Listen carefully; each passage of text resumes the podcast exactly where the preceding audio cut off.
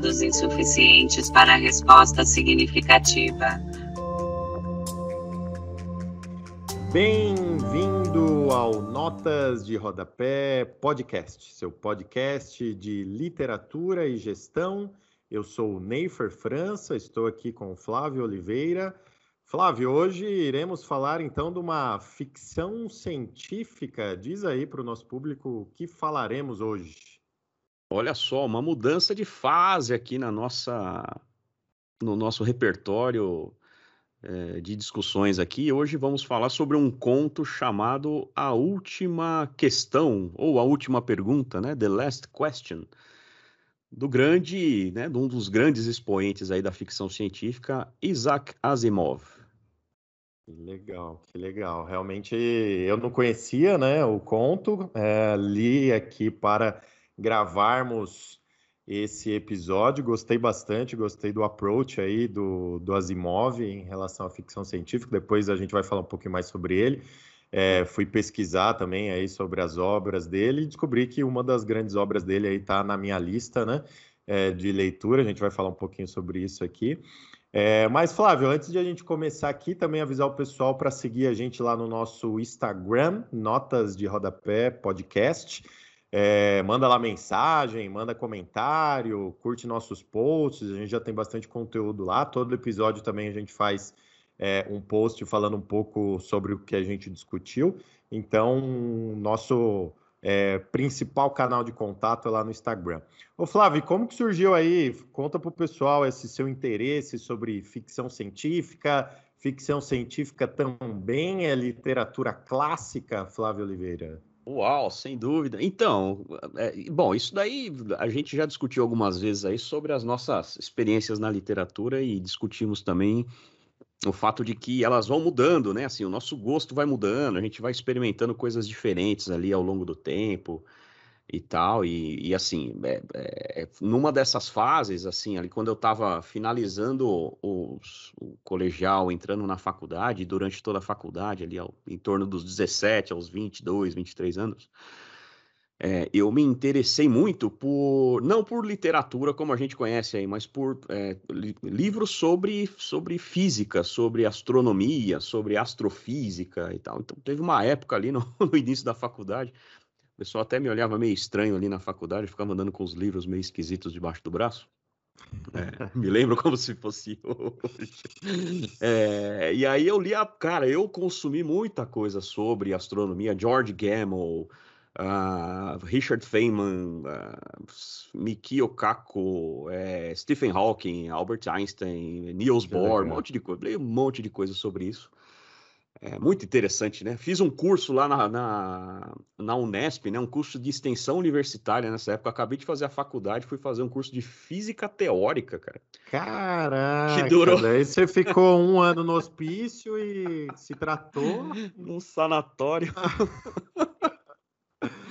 Ah, cara, teve um tempo que eu achava, eu queria ser pesquisador, cara. Eu queria, eu pensei sinceramente em fazer uma segunda faculdade de física. Aliás, fazer uma segunda faculdade, dessa vez de física, né? A primeira que eu fiz foi sobre mecânica. Então tinha ali alguma relação e tal, mas tudo isso causado pelos livros, cara. Eu fiquei ali viciado Legal. nesse tipo de literatura, que é interessantíssimo, né, cara? É muito ficava vindo ali pelos sebos do centro de São Paulo ali, você encontrava livros quase de graça sobre esse assunto aí e, e matéria muito muito vasta. E um desses livros que eu li, um que chamava é, Hiperespaço, de um pesquisador, acho que de Princeton na época, é, chamado Mikio Kaku, né? um, é, é americano, mas de origem japonesa. É um livro muito didático, assim. Esse cara era um grande divulgador da ciência, continua sendo, né? Tá vivo ainda. Ele é, é, é um, dos, é um dos cientistas pops aí, né? Como como é, Richard Dawkins, né? Como Stephen Hawking, como vários outros aí que tem, Neil deGrasse Tyson, né? Esses caras que têm a bandeira aí de divulgar a ciência. Nesse livro, que é sobre multiverso, teoria das cordas, buraco de minhoca, né? aquelas ah, coisas. Legal, legal. Era, era, está explicado o bullying que eu sofria na escola, né? É, livro que eram sobre essas coisas aí. Numa de, num dos capítulos lá em que ele tratava sobre o destino do universo, possíveis destinos para o universo, e falava sobre entropia, ele mencionou esse conto, né? A ah. última questão. Ele é, citou ali a passagem, né? Utilizou ele para ilustrar o, o, o, princípio que ele estava discutindo ali. E aí eu fui atrás para ler e descobri, né? Um livro, é, um, um, conto bastante curtinho, né? Ele tem, ele aparece em algumas coletâneas do Isaac Asimov, uh, mas que é, nessas poucas páginas que ele tem aqui, a versão que eu tenho tem 14, 15 páginas, alguma coisa assim, é, consegue abordar tantas, tantos assuntos interessantes, tantos pontos de vista legais assim para serem, é, para serem, para a gente refletir a respeito, né? Que me pareceu uma, né, uma grande concentração de informações úteis em, em por página, né? Talvez da, da, um livro com o maior número de quantidade de informações aí que a gente pode aproveitar. Então, muito, muito interessante, muito legal. E foi a partir daí que eu descobri as outras coisas, né? Inclusive é, obras que a gente nem sabia que, era, que eram dele, é, que depois viraram filmes, né, no cinema, seriados e tal, mas que tiveram uma importância. A gente muitas vezes tem disso, né? A gente conhece o assunto, conhece um tema, conhece uma história e não sabe de onde vem. E descobrimos aí que foi o Isaac Asimov que tinha essas duas, essas duas. E, e, também nessa fase, né, a gente eu acabei descobrindo que ele, além de ser um escritor de ficção científica, era também um cientista e divulgador da ciência. Que bacana, e, que bacana. E... Eu lembro que uma vez, é, eu acho que assim, todo mundo que tem curiosidade, é, curiosidades, né? É, vontade de aprender as coisas, se, se deparar com esse tipo de assunto de ficção científica, ou uhum. que você citou aí, astronomia, é, uhum. vai com certeza, se começar a ler sobre isso, vai querer ler ainda mais. Eu lembro que uma vez eu li aquele, aquele livro do Stephen Hawking, O Universo de uma Casca de Nozes, Uhum. E, e, assim, minha cabeça já estava um pouco doendo, né? É, lendo que realmente é, é, realmente sai fumacinha da sua cabeça. Eu lembro que eu estava lendo no metrô esse livro, um cara uhum. me parou e falou: Nossa, você gosta desse livro, e aí o que, que você está achando? E o cara foi até onde eu, eu saí lá, onde eu desci, conversando comigo, falando que ele fez curso é, com os caras na USP, me explicando um monte de coisa, e realmente, e é uma leitura assim, meio difícil, né? É, eu lembro que eu peguei do nada para ler, acho que minha, minha esposa tinha na época, eu peguei lá e comecei a ler, é um assunto interessante, mas realmente é uma viagem absoluta, né? Então, que é. nem, o, que nem é o conto aqui, né? Se você começar a pensar que no futuro, o que, que vai acontecer, se você uhum. começar a pensar em astronomia, se você começar a pensar é, na insignificância né, do ser humano perante a, ao universo, é, é espantoso realmente, né? Eu acho que no fim do dia, eu acho que isso trata, trata sobre isso, né? A ficção científica, que talvez o que o grande público está mais acostumado é através do cinema, né? Dos filmes de ficção científica do cinema. Exatamente. E que normalmente tem ali, assim, normalmente uma, uma visão catastrófica da coisa, né? E invariavelmente acabam partindo para é, para uma tendência de retratar alienígenas, né? Invasões, guerras inter, intergalácticas aí e tal, mas, mas é, existe a preocupação de muitos deles, não, não de todos, mas para muitos deles existe a preocupação de que haja uma base científica sólida para essas coisas, para essas histórias. É, então não adianta você simplesmente relatar lá uma viagem no tempo. Não tem jeito. Vai ter muita gente que vai ler aquilo e vai acreditar no que você está escrevendo, simplesmente. Aliás, é uma das, uma das técnicas que você tem que usar para aproveitar melhor esse tipo, de, esse tipo de literatura, porque se você ficar questionando tudo que está lendo, você acaba virando. Né? Você perde o, perde o bom da história, que é o enredo e tal. Você fica, ah, não, como é possível? O cara viajou no tempo, não tem como tal. Sim, sim. Mas esses caras, e aí falando do Isaac Asimov especificamente, ele tinha essa preocupação porque ele escrevia livros sobre ciência eu li um, um livro dele, não, eu não vou lembrar o nome dele, cara. É, putz, ah, eu, eu, assim, eu peguei num sebo muito antigo, assim, muito, já era velho quando eu li 20 anos atrás, né? E que falava sobre a, a vida, a morte, né, a evolução das estrelas. Como é que, ah. como é que naquela época em que ele escreveu isso, década de 50, qual era a visão sobre a evolução das estrelas. Ah, aquelas fases, né? Que vai se transformar numa gigante amarela, depois vai, vai se expandir e vai sobrar no centro lá uma anã branca ou uma anã negra, de acordo que com o. Que ele aborda no conto aqui, inclusive, né? Ele menciona isso, no, ele menciona essa ideia no conto que é da morte das estrelas. É.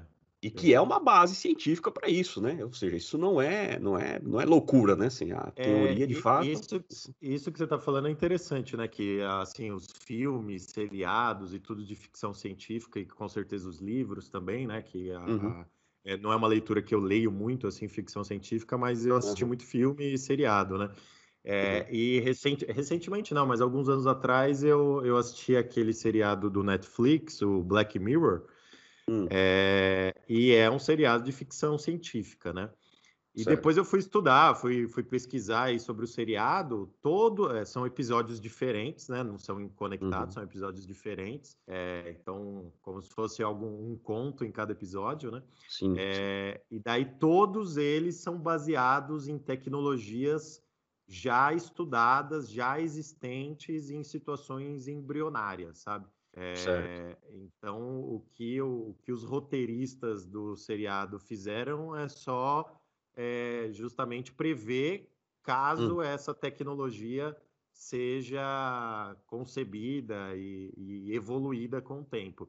E daí eu lembrei muito do seriado também lendo esse conto aqui, porque em algum momento é, lembrei de alguns episódios, mas um uhum. episódio uhum. lá fala sobre é, a, a, a, desassociação completa do, do corpo físico, né? E, e, e, somente a, a, mente humana estar, estar funcionando, né? E tem um episódio desse lá no Black Mirror. Então, é, você vê também como a ficção científica se conecta, né? Impressionante. Ah, cara, sem dúvida. Um vai, vai se inspirando no outro e vai, vai levando adiante aí, né? Vamos falar um pouquinho do, do Isaac eu estou chamando aqui ele como um Isaac Asimov. Amigo o... próximo aqui. É. E aí, quem foi ele, Flávio? Bom, rap rapidamente aqui, né? Lógico que a gente encontra a biografia dele fácil é, por aí. Ele, bom, ele nasceu na Rússia, né? Numa, numa é, província no oeste da Rússia em 1920. Uh, embora ele tenha nascido lá, ele ficou muito tempo, muito pouco tempo na Rússia. Ele emigrou junto com os pais para os Estados Unidos quando ele tinha em torno de três anos. Então, é, é, parece inclusive que ele não, ele não falava russo, né? ele não aprendeu a falar russo, apesar de ser muito associado, né, como um cientista russo, de fato é, mas não, não tinha a cultura russa na sua, no seu sangue ali, na sua, né, no seu dia a dia. Né? É, e migrando lá para os Estados Unidos, então ele passou a se interessar por diversos assuntos aí relacionados à ciência. Ah, ele, ele estudou é, é, é biologia, né? Acho que era bioquímico, não é isso? Bioquímico, e, exato. É, acabou se tornando um bioquímico. Ele era de uma família judia, né? Então ele é, quando se mudou e aprendeu a falar inglês, ele também falava Yiddish, né, que era outra língua que ele, que ele, que ele dominava, que eles falavam em família, mas nunca aprendeu a falar russo. E sempre, obviamente, se interessou, né, como todo mundo, como toda criança, e aí, é, mais uma vez, né, o apelo da ficção científica para as crianças é muito interessante, né? Essa história de, de robô, de filmes de viagem no tempo, de invasão de alienígenas, né?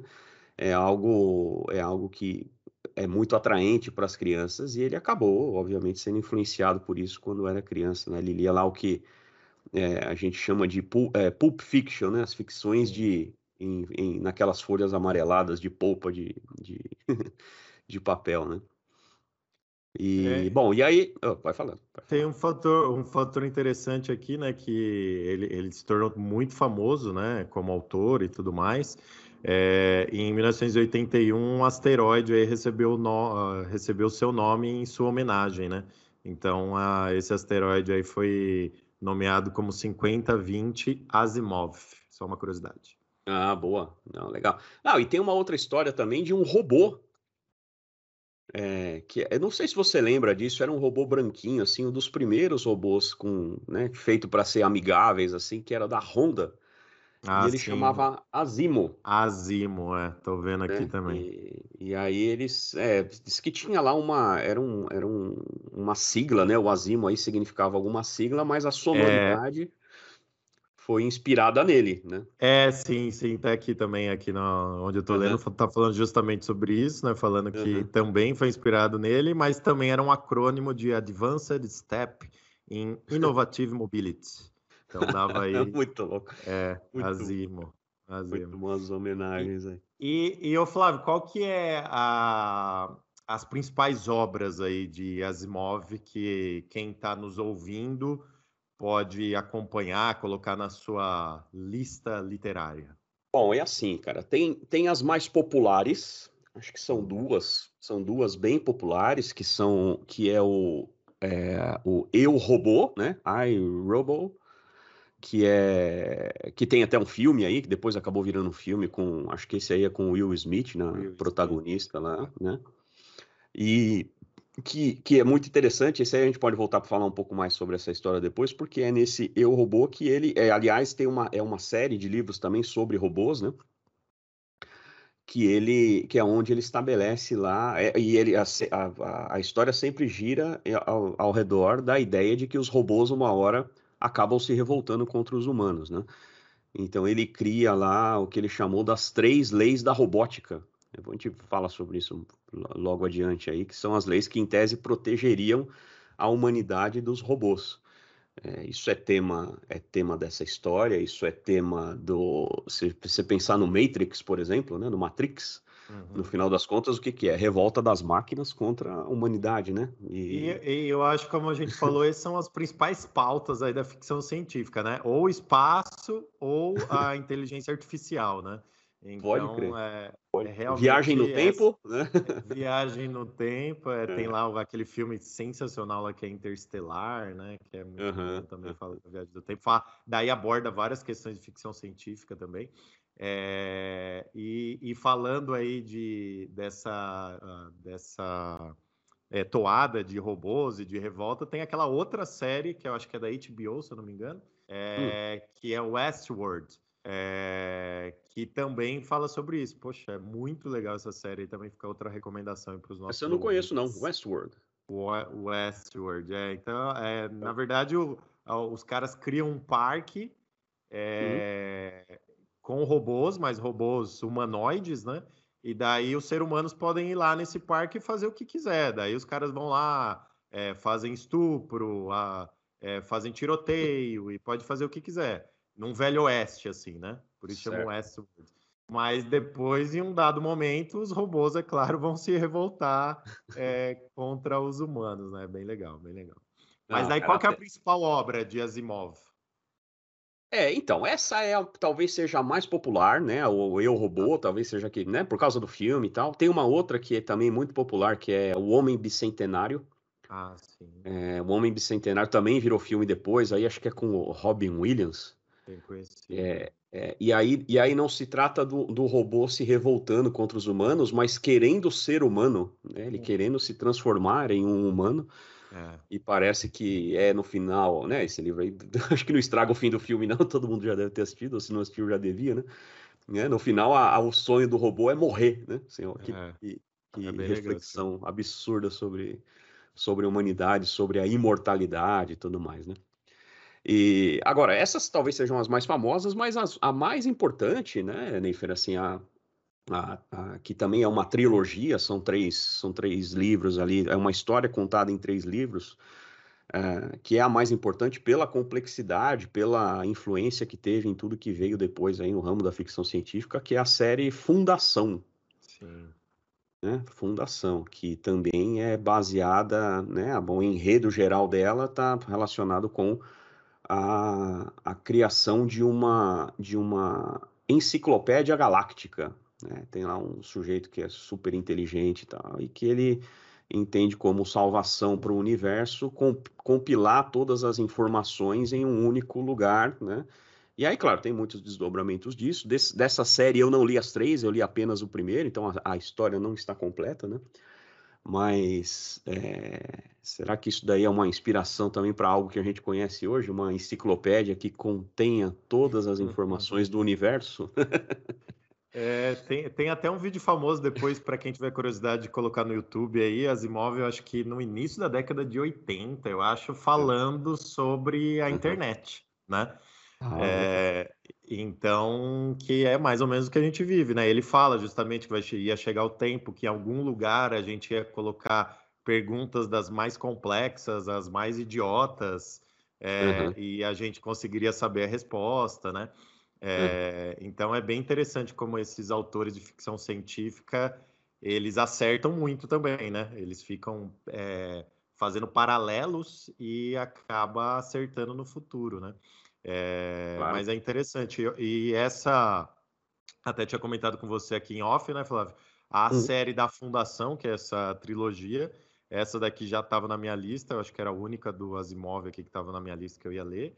E lerei. Um dia voltaremos aqui para também falar um pouco sobre, sobre essa série que deve ser incrível, realmente, e bastante Boa. conhecida. Acho que fica a dica aí para todo mundo também, caso se interesse pelo tema, dá uma pesquisadinha melhor, mas é, podemos considerar aí uma, um clássico da ficção científica. Flávio. Não, é, é clássico sem dúvida nenhuma. A obra dele é que a obra dele é muito extensa. Esse é um cara que escreveu muita, muita coisa, né? Assim, milhares de textos, né? Ele foi muito, muito produtivo.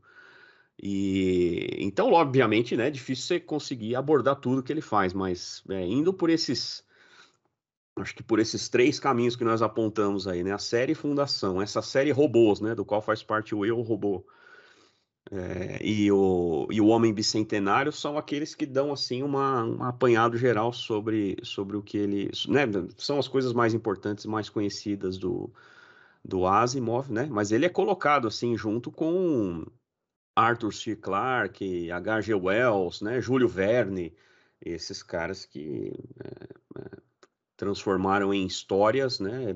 Ciência, né? Transformaram ciência em história muito agradável de ler e que, portanto, ajudaram muito na divulgação científica, né? A divulgação da, da, da ciência para os leigos, né? Para quem está interessado em, em, uma boa história, mais do que mais do que saber qual é o destino das estrelas. Então, é, e eu, eu, tinha facilita. visto aqui também que o, o, legal é que ele fazia vários paralelos, né, nas suas obras, paralelos com astronomia, matemática, eventos bíblicos. Ele chegou a abordar também escritos de Shakespeare, então é um, era um cara bem completo, né? Então ele conseguia a, abordar nas suas obras aí é, com foco na ficção científica, mas também sempre trazendo para assuntos da realidade, né? É isso aí, sem dúvida, sem dúvida. Então, assim, né? É, cara é essencial, importantíssimo, né? Muito, muito interessante, muita coisa boa para ler. É, e que no final das contas, como eu te disse aí, a minha, a nossa, né, a minha e portanto a sua também, porque né, foi base numa, numa dica aí que eu dei para você. Começa, eh, pega esse aqui que você vai gostar, né?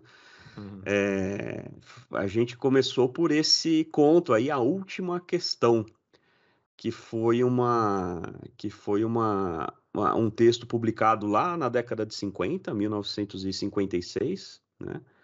Uh, que era, uh, como todos os outros contos aí eram publicados em fascículos ou era em, em, revistas, né? Em normalmente revistas científicas. Então, esse aí apareceu primeiro numa numa revista chamada Science Science Fiction em 1956. Tinha outros contos lá e esse aí foi um deles. É, e aí, né, no, podemos falar, começar a falar sobre ele, Neifer? Vamos lá, vamos lá, falar sobre é. a obra. A última questão também, também várias referências aqui, chamando de a última pergunta. É, pois é. É é, é, o original é The Last Question, né? Question, né? Então é uma dúvida recorrente. Aí eu não sei, por exemplo, não fui ver como é que traduziram em Portugal. Normalmente tem diferença na tradução de em português de Portugal e português brasileiro, né? Mas é, no, né, acho que o, o, tema principal aqui da, dessa, desse texto é, né, começa, né, a ideia é que ele começa ali no ano de 2061, ou seja, ele escreveu em 1956 uma história sobre mais de 100 anos à frente, né, É, e aí começa, já começa legal porque ele começa com dois caras com uma garrafa de bebida na mão e que eram responsáveis por tomar conta de um computador gigante chamado lá de Multivac. Multivac. Multivac. É, que era um computador que já tomava conta, né, ocupava quarteirões aí, você vê como é interessante, né, o cara escreveu em 1956 um, uma história sobre computador, qual que é a referência dele, né? Quanto maior, melhor, né? Assim, ele previa que os computadores, nessa 100 anos depois, ocupariam milhas, né? Ele menciona no texto que acho que são milhas e milhas de carcaça luminosa, né? Carcaça luminosa, fria e ruidosa daquele gigante, gigantesco computador. É, são paralelos que a gente faz e a gente sabe que hoje. Por que, que ele fazia isso? Porque naquela era a época dos mainframes, né? Eram os computadores que ocupavam prédios, andares Sim. inteiros de prédios. Né? E, e até esse termo multivac, né, o nome que ele deu para esse, esse supercomputador, que aparece em outras é, histórias dele próprio, né, ele tem vários outros contos que mencionam o multivac, é, é inspirado em um, um, computador, um mainframe daquela época que chamava Univac.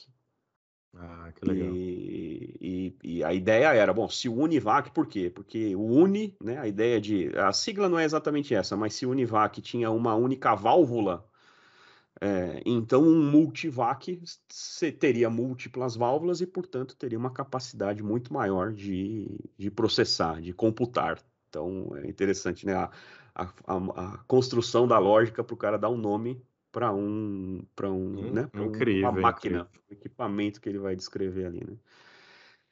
E aí é isso, né? Os bêbados estão ali tomando uma, provavelmente uma vodka, né? É, não fica claro onde é que isso acontece. Ou pelo menos eu não me lembro, acho que não, isso não aparece em, em, lugar nenhum, em que país que é, onde é que eles estão, é, onde é que esse computador está especificamente. É, mas eles estão ali bebendo tal, e aí numa aposta um com o outro ali, ah, não sei o que, você ah, ah, um deles faz uma provocação assim do tipo, olha, é, bom, já era uma época em que a energia já tinha, a energia solar já tinha sido é, é, já estava sendo dominada, né? Mas ainda utilizava-se muito do, do, do urânio e do carvão, não é isso, Neifer? Sim, sim. É, e, e, a, e a discussão sobre eles ali era sobre a energia necessária, né, e que a humanidade consumia a, a quantidades exorbitantes, mas é, com a dominação da energia solar, havia a expectativa de que não fosse mais, né, que a energia era é, virtualmente é, infinita. Né? E aí um deles faz essa provocação: ah, pô, do jeito que nós estamos aqui, a energia nunca vai acabar, a gente tem energia de graça para o resto pela eternidade, né? E começa aí uma discussão, né? O que eu achei interessante é justamente isso, né? Assim, só pro, só pro ouvinte é, ah, entender a gente, é, a, o conto, ele se dá em diversas partes, né? O Flávio está contando essa primeira parte aí, que é onde começa, uhum. e, e, eu, não, eu não sei se tem uma lógica de separação de anos, Flávio, não, não lembro exatamente, mas acredito que não, né? Ele vai passando cada vez mais para o futuro, e vai Sim. e vai a situação ficando cada vez mais crítica e a ficção científica se tornando cada vez mais é, mais latente, né? Então teve essa questão, a, é o que a gente fala hoje, né? Falar ah, é, é, isso nunca vai acabar como uma força uhum. de expressão, é, uhum. mas daí sempre vai em, em, vários momentos aí do conto, quando tem uma historinha para cada é, uhum. durante o conto tem várias historinhas, né? Passando uhum. por anos e anos, é, vai ter uma contradição sobre isso, né? Daí, finalmente, eles entram naquela, é, naquela discussão sobre isso. Ah, não, para sempre não, milhões de é. anos. Ah, mas milhões de anos a gente nem vai estar tá aqui mais. Não, mas uma hora vai acabar. É, e, daí, e, daí, eu acho que aí tá a beleza do conto, puxando para algum tipo de interpretação, ele faz o próprio leitor já entrar na história, primeiramente, mas também a se questionar sobre essas coisas que são duráveis, né? Então, é. e, são, e são finitas. O que é durável, o que é finito. É, tudo bem, existe abundante, porque é, depois a gente fala um pouquinho mais para o final, mas, por exemplo, a, a, água, né? Claro, é um, é um bem, é, é, um, é um recurso finito. Mas daí o pessoal fala, não, mas tem o oceano, né? O mundo é 70% de oceano. No futuro vai ser economicamente viável fazer é, tirar o sal da água, e aí não falta mais água. Então, eu acho que é, é aí que ele coloca a gente para raciocinar, né? Até uma crítica que eu vi, é, que está lá no site planocritico.com, eu estou até com ela aberta aqui, ele fala justamente sobre isso, né? É, depois de ler a última pergunta ou a última questão, nós não somos os mesmos e fica cada vez mais difícil de rir e desprezar as teorias malucas aí que existe no mundo sobre, é, sobre ficção científica, né? É, é, eu achei bem legal essa discussão que tem sempre entre dois personagens e que vai uhum. culminar de eles fazerem a questão que vocês viram aí, ouviram, né, no, no começo do podcast, eles sempre perguntam para a máquina, o que, que eles perguntam, Flávio, para receber a resposta. É, então, e, e, e, é assim, eles estão ali discutindo, e aí um, né, só para é, encaixar no contexto aí a pergunta que ele vai fazer, então ele, ele fala assim, ah, pô, ainda bem, né, a energia vai durar pra, é, eternamente, né? Aí o, o, outro responde, não, eternamente não, né? Ah, tá bom, então não é eternamente, é até o sol apagar. É, isso não é eternamente. E aí eles começam nessa discussão, né? Bom, bilhões e bilhões de anos, ok, mas isso também não é eternamente, né? Então tem um chato ali que fica falando. Oh, Todo mundo tem esse amigo, né? Eu acho que algumas situações sou eu esse cara, eu me identifiquei um pouquinho, mas todo mundo tem essa pessoa que sempre vai falar o mais o literal, né? Fala, não, é. então. E aí, e aí tem uma coisa legal aqui, que é justamente nesse começo, então gastando um pouquinho mais de tempo no início, porque ele dá o tom do resto, né? É, que ele fala assim, olha, bilhões de anos não é, não é, não é, não é o nosso tempo, né? É muito mais do que o tempo que nós vivemos. Então, é, não vai acabar durante a nossa vida, né? E aí ele está falando do Sol, né? Do, da, da morte do Sol, do esgotamento da energia do Sol e, portanto, do fim da energia que a humanidade aproveitaria, né? Ele fala assim, ó, isso não vai acabar no nosso tempo. Aí ele, aí o outro responde assim, é, tudo bem, mas o carvão e o urânio também não iriam né? Porque aqui ele já está falando da substituição do urânio, do, né, das, das fontes não renováveis pelo Sol aí, né? Virtualmente infinito, mas não é infinito. Então, assim, é, é que nem a gente, né, cara? O petróleo não vai acabar na nossa geração. Né? A água não vai se esgotar na nossa geração. É, mas provavelmente nem na nas próxima, próximas, né? assim, né? Então não dá para uhum. dá para prever. Mas daí a gente tava falando em off aqui, né, Flávio? e eu achei legal disso também é, que ele fala aí do carvão e urânio, e, e, eu estudei aqui uma tese também no mercado financeiro falando sobre a, a futura utilização do urânio, porque vai ficar cada vez mais difícil o petróleo é, e outras energias aí para ser utilizado, e o urânio, queira ou não, é uma, uma tecnologia, uma energia limpa, né? Claro uhum. que se tiver um problema, ele, ele causa grandes, grandes problemas, né? Como aconteceu no, em Chernobyl, em Fukushima e tudo mais. É, e daí eu achei interessante que ele falou sobre isso, né? Ele fala que. E ele fala numa ordem, né? Ah, utilizamos o carvão, quer dizer, acabou o carvão. Daí fomos por urânio, acabou o urânio. E depois é, o ser humano conseguiu. O ser humano é isso, né? Ele sempre vai estar tá tentando se reinventar, né? É isso aí, ele vai vai se deparando com as dificuldades e vai e, e com isso ah, vai se desenvolvendo intelectualmente, tecnologicamente, tudo mais. E é, e é mais ou menos, ele está falando isso aqui 100 anos na frente. Hoje não tanto, hoje já seriam 40, 40 anos, né? 2061. Mas você vê que, né, será que em 40 anos a gente chegaria a esse ponto, né, de dominar a energia do Sol, né, nesse nível de não depender de mais nada? É interessante. Mas aí, bom, aí nessa conversa eles estão ali do lado de um supercomputador, né? É como se hoje a gente estivesse do lado da Alexa, ou do lado do, é, do Google, né?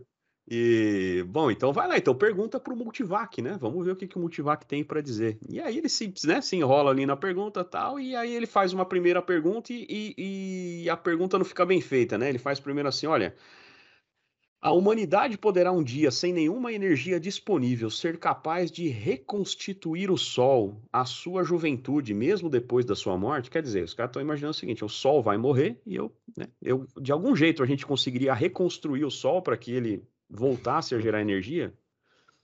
E tem um nome para isso na ciência, né? Que aí eles falam assim: não, essa pergunta não tá legal, vamos fazer uma pergunta de outro jeito, né? A quantidade total de entropia do universo pode ser revertida? É, e aí, aí fica interessante, né? Essa é uma das coisas que me pegaram naquela época. É, ele estava falando aqui sobre entropia, né? Que é o grau de desordem das coisas, né? Tem um princípio científico, é, a segunda, acho que é a segunda lei de Newton, que diz que a entropia ela só aumenta se você não colocar energia para revertê-la ou para segurar. Então, é, entropia o que, que é? é? O grau de bagunça, né? Existe uma tendência de que as coisas se desarrumem se você não é, é, colocar energia adicional naquele sistema para manter organizado. Sim. E a entropia, o, a, a, a, o princípio que rege esses estudos da época e de, que levaram depois adiante a ideia da, do estudo do, do destino do universo é, está relacionado em parte com o estudo da entropia. Olha, se a bagunça só aumenta, se a entropia só aumenta, é, como é que eu faria para reverter a entropia, né? E aí é essa pergunta que ele faz, oh, será que um dia a gente, né, a quantidade total de entropia do universo pode ser revertida? É uma pergunta que os cientistas se fizeram por muito tempo, ainda se fazem, ainda não acho que não há convicção a respeito disso.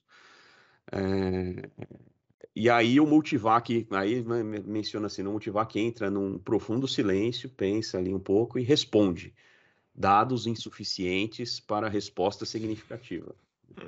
Eles não, é, o computador não tem elementos para responder aquela pergunta que foi feita é, em 2061. 2061. Então, isso é, isso é interessante, né? Porque aí, é, aí, a, aí termina a primeira parte. Daí ele Exato. pula, pula mais, não lembro quantos anos aí você tem aí fácil, Flávio? Mas ele pula uma quantidade significativa de anos e daí vai para outro caso parecido de duas pessoas no futuro de 2000, passando de 2061, mas também se questionando e também voltando a perguntar é, é. para um computador é, já mais modernos e, e, ele vai se repetindo justamente para isso. A gente não vai contar o final da história aqui, eu acho que tem, uma, é. que, que, tem uma pimenta bem legal também na história, né? Não, o, é... o fim, o fim é inacreditável, né? É, é, é muito legal. A gente vai é deixar aqui de curiosidade para você pegar. Tanto é que aqui, eu acho que tá todo mundo fácil, consegue buscar na internet aí a última pergunta é, sim, e sim. ler porque já está disponível aí na internet, tem aí é, 14 páginas aqui, pelo menos, uhum. que a gente tinha, né? É, e daí é uma coisa abstrata, né? Falando da primeira da primeira discussão que os, os bêbados tiveram, é, uhum. justamente sobre isso. Eu até pesquisei aqui para a gente trazer para os ouvintes. É, uhum. Daí lá no site da NASA tá falando em quanto tempo o Sol vai apagar, né? Para você ver quanto distante. Você foi atrás tá... disso, cara? Fui, fui atrás dessa informação. e aí, preciso me preocupar ou não? O Sol, ele, ele, ele deve durar, né? Claro que não dá para afirmar, cerca de 11 bilhões de anos. Daí, como estudos dizem que ele já se iniciou há cerca de 4,5 bilhões de anos, uhum. então o Sol ainda tem pela frente 6,5 bilhões de anos de tranquilidade, né? Então, é, provavelmente ele se apague aí daqui 6,5 bilhões de anos. Vai é... apagar antes de eu terminar de pagar a casa aqui, cara. Pelo menos vou me livrar da dívida, tá vendo? É, então, então é interessante para a gente ver como essa realmente essa discussão era abstrata, né? E o que o, o interlocutor, os interlocutores estavam falando lá, não, é, isso daí vai durar para sempre, não, mas sempre não, né? E por aí vai, né?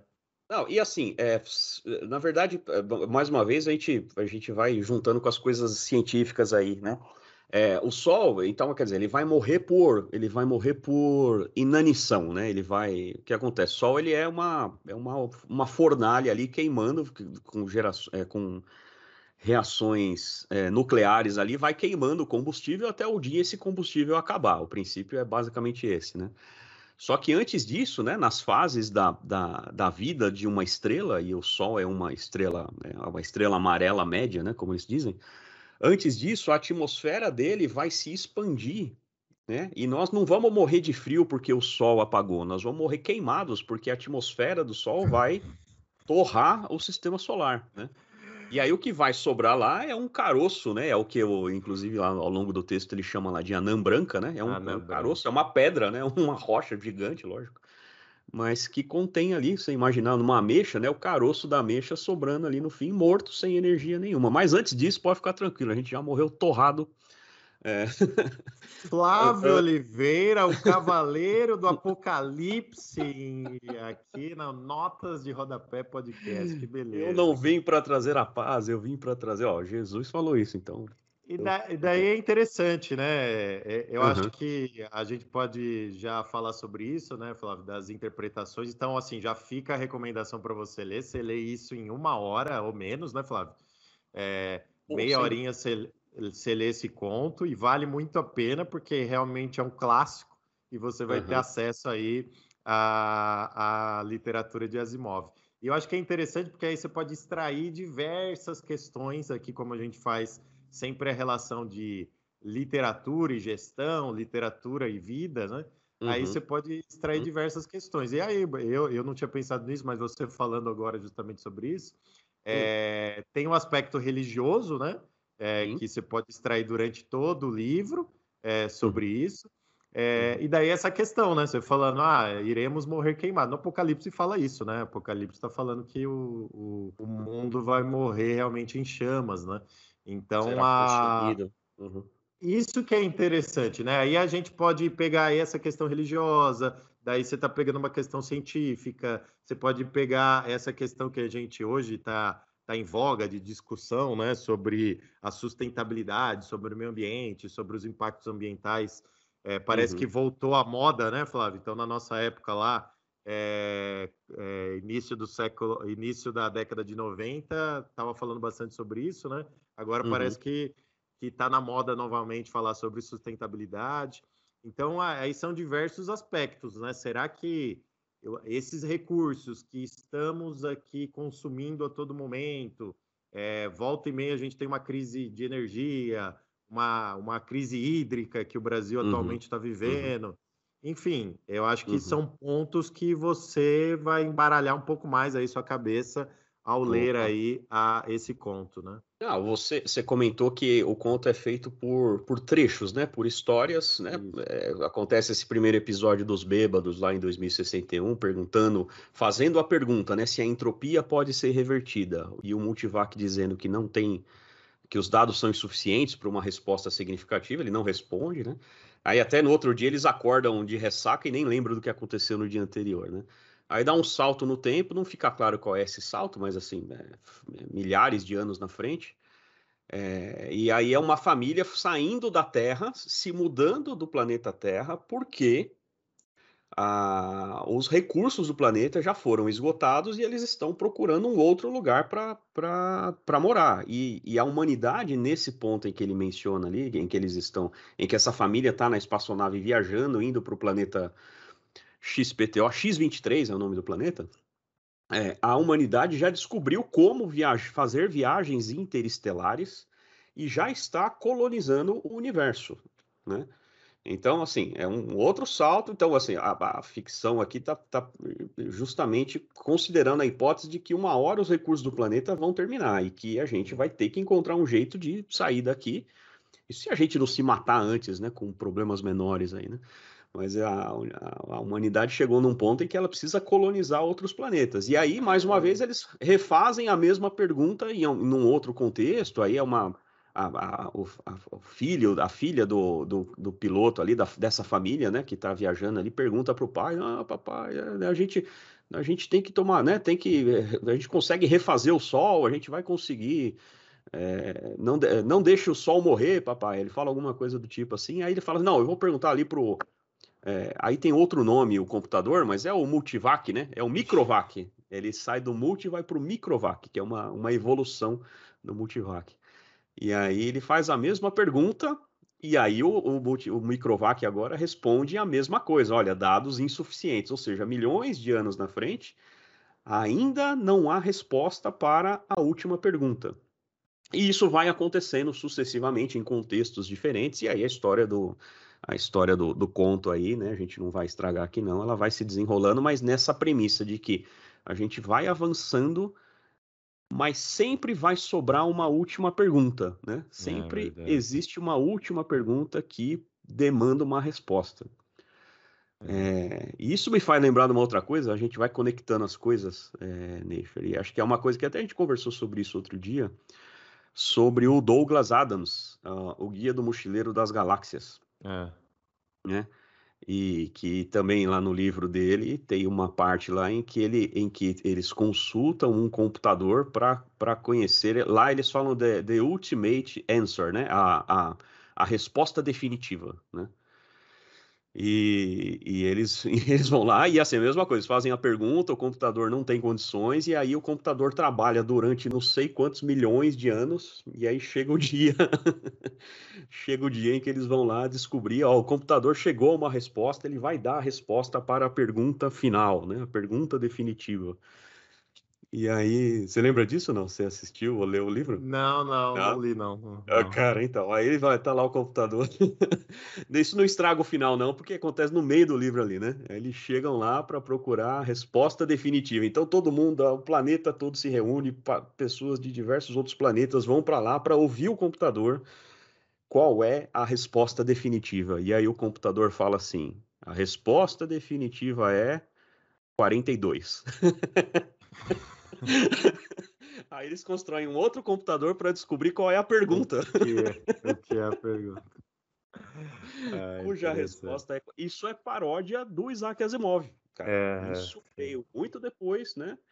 É inspiração, é um livro, uma grande obra inspirando outra. Aí, claro, né? O Guia do Mochileiro das Galáxias é uma comédia, né? Assim, é uma. É, é, é paródia, muito legal, divertida pra caramba. Acho que já dá para chamar de clássico, porque é é, influencia toda uma geração de, de nerds como eu, né? Tem lá o Dia do Orgulho Nerd, 25 de, 25 de maio, que é o dia da toalha, que é uma coisa mencionada ali também dentro do Guia do Mochileiro das Galáxias, né? E é uma, então, uma literatura mais infanto-juvenil, assim, também, né? É, sim, sim, é, é o que eles chamam de young adults, né? É, ah. Jovens adultos, é isso aí mesmo. Tem, tem pinceladas científicas, mas num, num, numa né, numa maneira muito leve, assim, muito interessante. Tem vários, né? Tem Guia do Mochileiro da Galera, depois tem o Restaurante no Fim do Universo, tem, tem lá uns, uns, uns quatro, cinco livros é, sobre né, dessa coleção, né? Mas é inspiração. Então, aqui você tem a última pergunta e do outro lado você tem a última resposta, mas é para refletir também, né? Adianta eu querer saber a resposta se eu não sei qual é a pergunta, né? É, mas é, eu acho que, assim, é, realmente é o que a humanidade está sempre buscando, né? Então, e, e, com esse e com essas respostas a gente está aí exaurindo uhum. o, que, o que existe disponível, né? Então, eu acho que isso também é abordado em vários filmes e livros aí de ficção científica. É, tem lá o Independence Day, né? Que é a, que é a invasão dos extraterrestres na Terra, e daí o ah, eles conseguem se conectar lá com os extraterrestres, descobrem que aqueles extraterrestres são que nem gafanhotos, né? Eles invadem um hum. país hum. e, e exaurem todos os recursos desse país, fazendo um paralelo também com o ser humano, né? Então, é, não saberemos como estará no, no futuro, mas é claro, Isso. tudo se renova. Se a gente olhar Idade Média, assim, não estamos tão ruim, né, Flávio? É.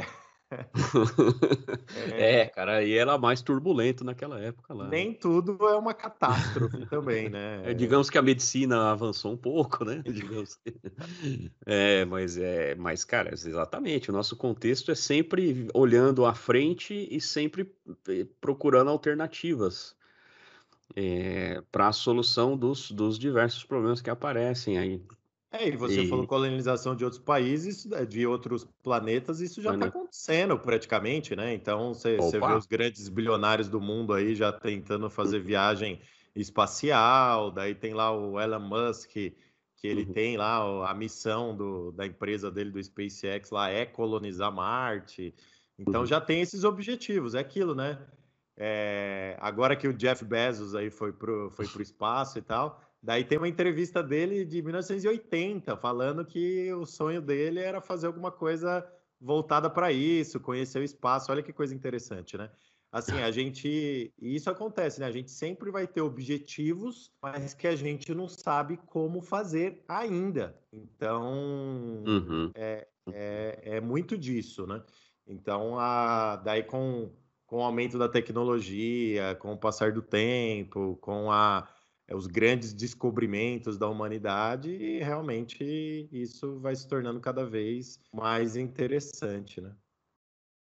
Ah, e eu, e eu acho que o que a gente tem que valorizar é a, a visão desses caras, né? Assim, os caras que, que além de ter talento para escrever, é, escrever muito bem, né? Assim, escrever de um jeito que, que, que te atraia, também tem um talento enorme de, de prever o futuro, né? É, é, a gente está falando muito sobre a, a última pergunta aí, sobre esse texto especificamente, mas na série sobre robôs do Isaac Asimov, ele, ele questiona, ele já, você vê, lá na década de 50, onde robôs não eram um problema ainda, né? E a coisa estava sendo, a coisa estava sendo, estava no início do desenvolvimento de tecnologia robótica e tudo mais, ele sentiu a necessidade de é, criar o que ele chamou das três leis da robótica, é, prevendo que no futuro os robôs, as máquinas poderiam se voltar contra a humanidade.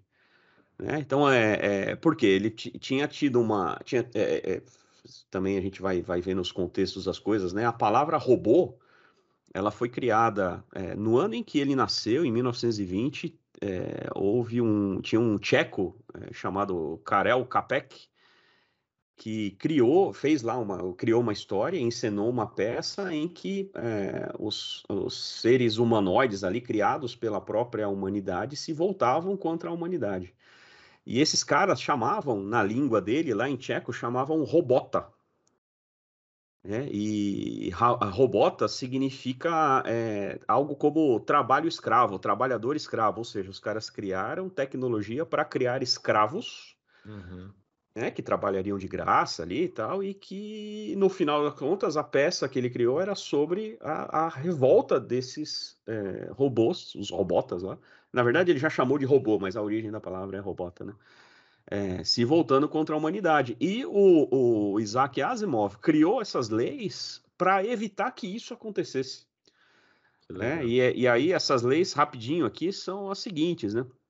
contribuição do Isaac Asimov para a humanidade. Mais uma, leis da robótica, né? Então, um robô expli não... explica, explica aí para sua Alexia, é, que já guarde direitinho aí para explicar para sua Alexia. Vai lá, Flávio. Você não sabe qual que é. A gente tem uma Alexa aqui em casa que fica ali na cozinha, né? É, você não sabe a dificuldade que é, porque eu tenho um filho chamado Alex.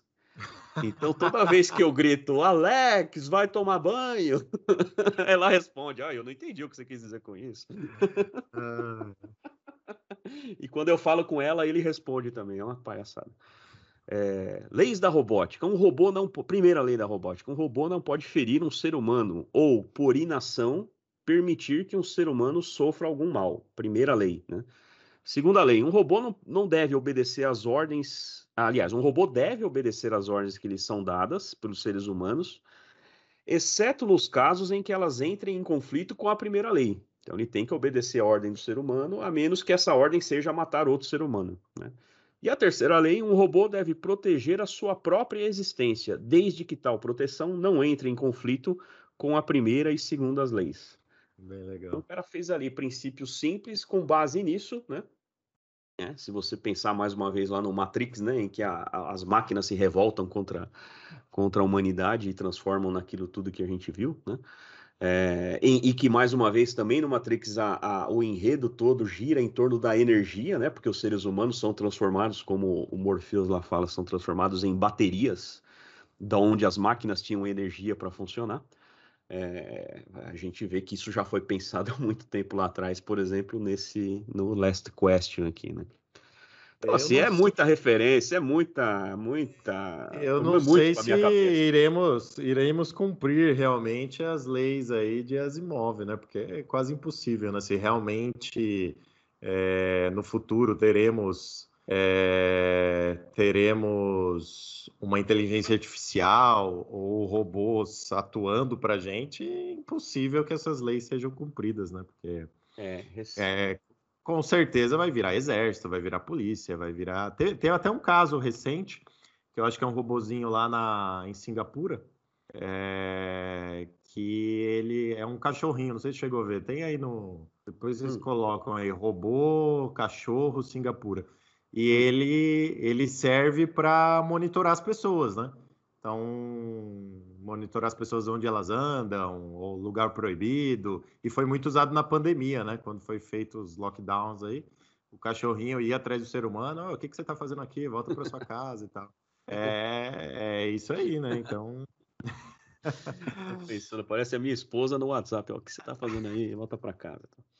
É, isso é, pô, cara. E, e, teve algum caso, agora a gente tá falando, tô lembrando de alguma coisa, não muito, alguns meses atrás teve algum, não sei se no Japão também, ou na China, ali para aqueles lados lá também.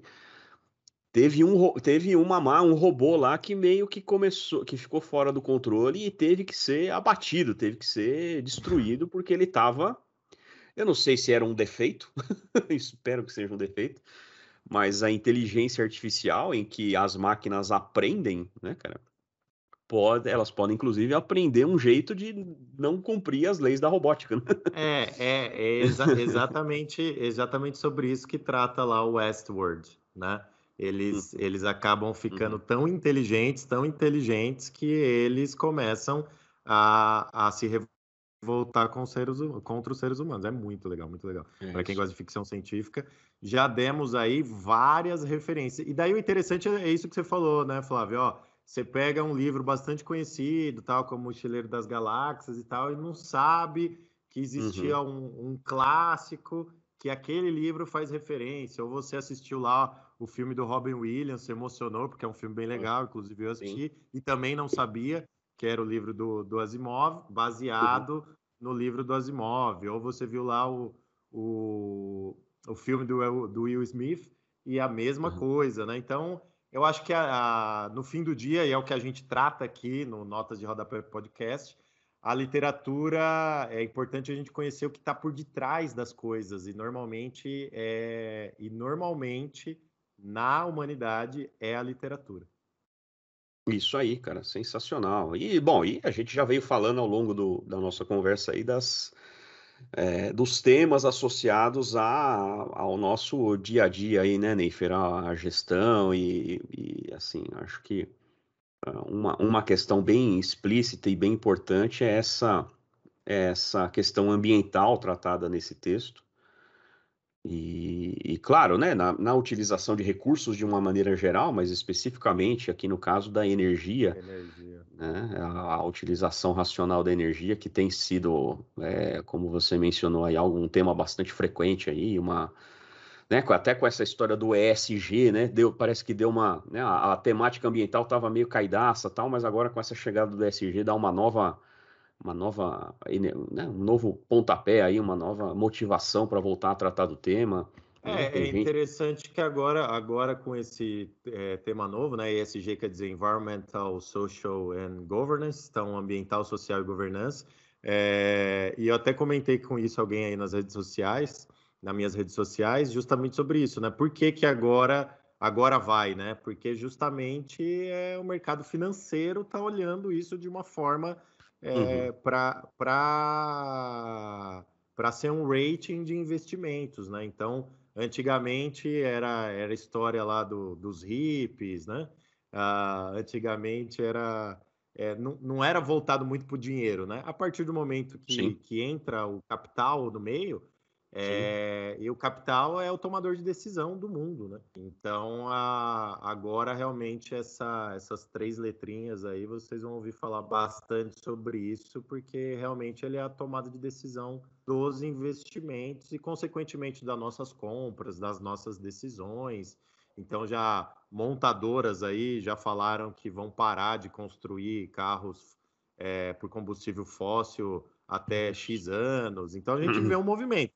Se esse uhum. movimento vai se perpetuar, a gente não sabe, né? Uhum. É, é, mas o que eu tô vendo, principalmente pós-pandemia, é que esse Sim. movimento se acelera bastante, tanto no ambiental, quanto no social, quanto na questão de governança. Eu acho que esse, é, esse texto traz para a gente essa reflexão, né? Um dos pontos, a gente falou de vários aqui, mas um Sim. dos pontos de reflexão é justamente o consumo aí de recursos naturais que a, para contrariar o outro amigo lá do começo do conto, é justamente sobre isso. Uma hora vai acabar.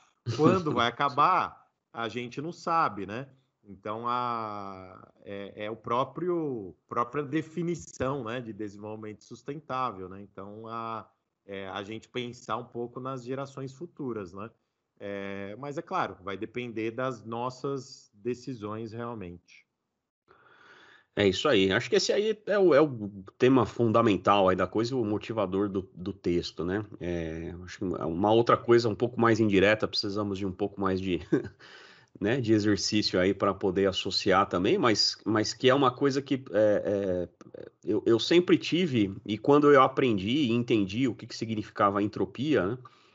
É, é uma coisa que só se aplica o tempo todo na nossa vida. Quando você, né, essa lei da termodinâmica de que a entropia só aumenta, né? É, por que, que é na termodinâmica, né? Porque isso é o estudo do movimento das partículas que dá o calor, né, para um líquido, para um gás ou qualquer coisa do tipo. Se você deixar um sistema fechado, as partículas ali dentro elas vão colidindo, colidindo, e isso só aumenta, né? A, a desordem só aumenta, a menos que você interfira de algum jeito. Então eu usei o princípio da entropia hoje de manhã quando falei para o meu filho que ele tinha que arrumar o quarto dele, né, cara? Porque se você não parar uma vez por dia, uma vez por semana para arrumar o quarto, a entropia só aumenta, o grau de desordem só aumenta. É e na empresa é assim, né, cara? Na empresa é assim, na tua vida é assim, nos arquivos do teu computador é assim. Se você não tem um jeito de fazer a coisa organizada, a bagunça só aumenta. Chega uma hora que nem que você vê aquelas telas de desktop do computador que o cara tem 400 ícones ali de, de atalhos, né? Isso aí é uma versão, é o aumento da entropia na tela do computador do cara. Então, é, é esse também o princípio da, da, do controle da desordem trazido aqui para uma escala muito menor do que a escala do universo, é também algo, um conceito bem aplicável no nosso, no nosso cotidiano, né, as empresas. 5S é uma tentativa de reversão da entropia. é, não, é justamente aí, como você falou, pode ser aplicado em qualquer questão, inclusive na nossa vida, né? A partir do momento, é a pessoa com dívida, né? Então, cada vez mais que ela não vai ligando para isso e não para para resolver isso, vira uma bola de neve, né? Cartão de é... crédito Cartão de crédito, né? Os juros compostos, né? Pouca gente conhece o que é juros compostos. Isso deveria ter, é, ser ensinado no ensino fundamental, né? Para é, para isso, né? Porque tem até aquela, aquela máxima, né? Quem não conhece, é, quem conhece juros compostos ganha, quem não conhece paga, né? Então, então é justamente é justamente a questão da entropia, ela tá aplicável em toda em toda questão. E eu acho que, como a gente falou, olha como essa obra completa, né? ela traz diversos insights, diversas questões, uma obra de fácil acesso, rápida leitura, uhum. é, mas muito importante e uma porta de entrada para as imóveis. Eu, com certeza, é, como foi a primeira coisa que eu li dele, fiquei bastante motivado para ler a, uhum. a trilogia da Fundação. Então, com certeza, é mais uma recomendação para vocês aí do Notas de Rodapé Podcast. Então, a gente está chegando aqui ao final. Flávio, é, mais uma recomendação para o pessoal, suas considerações finais aí. Ah, já dissemos tudo que tínhamos para dizer nesse momento, Neifer. Acho que a dica é ótima. Leia tudo que puder do Isaac Asimov, você vai ver literatura e ciência juntos, né? E uma grande influência pro, pro, pro dia a dia e a gente está vendo aí as coisas acontecendo, né? Acho que esses grandes escritores da ficção científica, sou suspeito para falar como como um bom nerd que sou, sempre me interessei por isso, mas me parece que é algo que é, é interessante, desperta o interesse de qualquer um que pegue para ler. Né? Se você tiver a oportunidade, né? Eu, a, a, mais uma vez, acho que esse, esse, tipo, esse conto aqui, inclusive, já está livre de direitos autorais aí na internet. Você Sim. consegue encontrar facilmente os, os, grandes livros, acho que ainda não, mas os contos já é, é, é tranquilo de encontrar. É, aproveite. É, como o Neifer disse, é uma leitura de menos de uma hora que vai mudar a sua vida. E assim, falando sobre o aspecto religioso, só para fechar com chave de ouro, né, Neifer? Se, sem estragar o fim do livro também, ou fim, o fim do texto, para mim é a explicação mais plausível até agora, viu? É, acredito que não, mas vale aí o pessoal, vale o pessoal ter a sua. Responde lá, lê para gente, lê e depois responde para gente lá no nosso Instagram o que, que você achou dessa obra. Comenta lá no nosso post, que assim que a gente publicar aqui, é, você está ouvindo, já tem lá post no nosso Instagram. E realmente tem aí essa, essa pimentinha é, nesse conto. Muito interessante, bem bacana mesmo. Pessoal, obrigado aí por seu tempo que você está ouvindo a gente. Nos vemos aí num próximo episódio do Notas de Rodapé Podcast. Até mais. Tchau.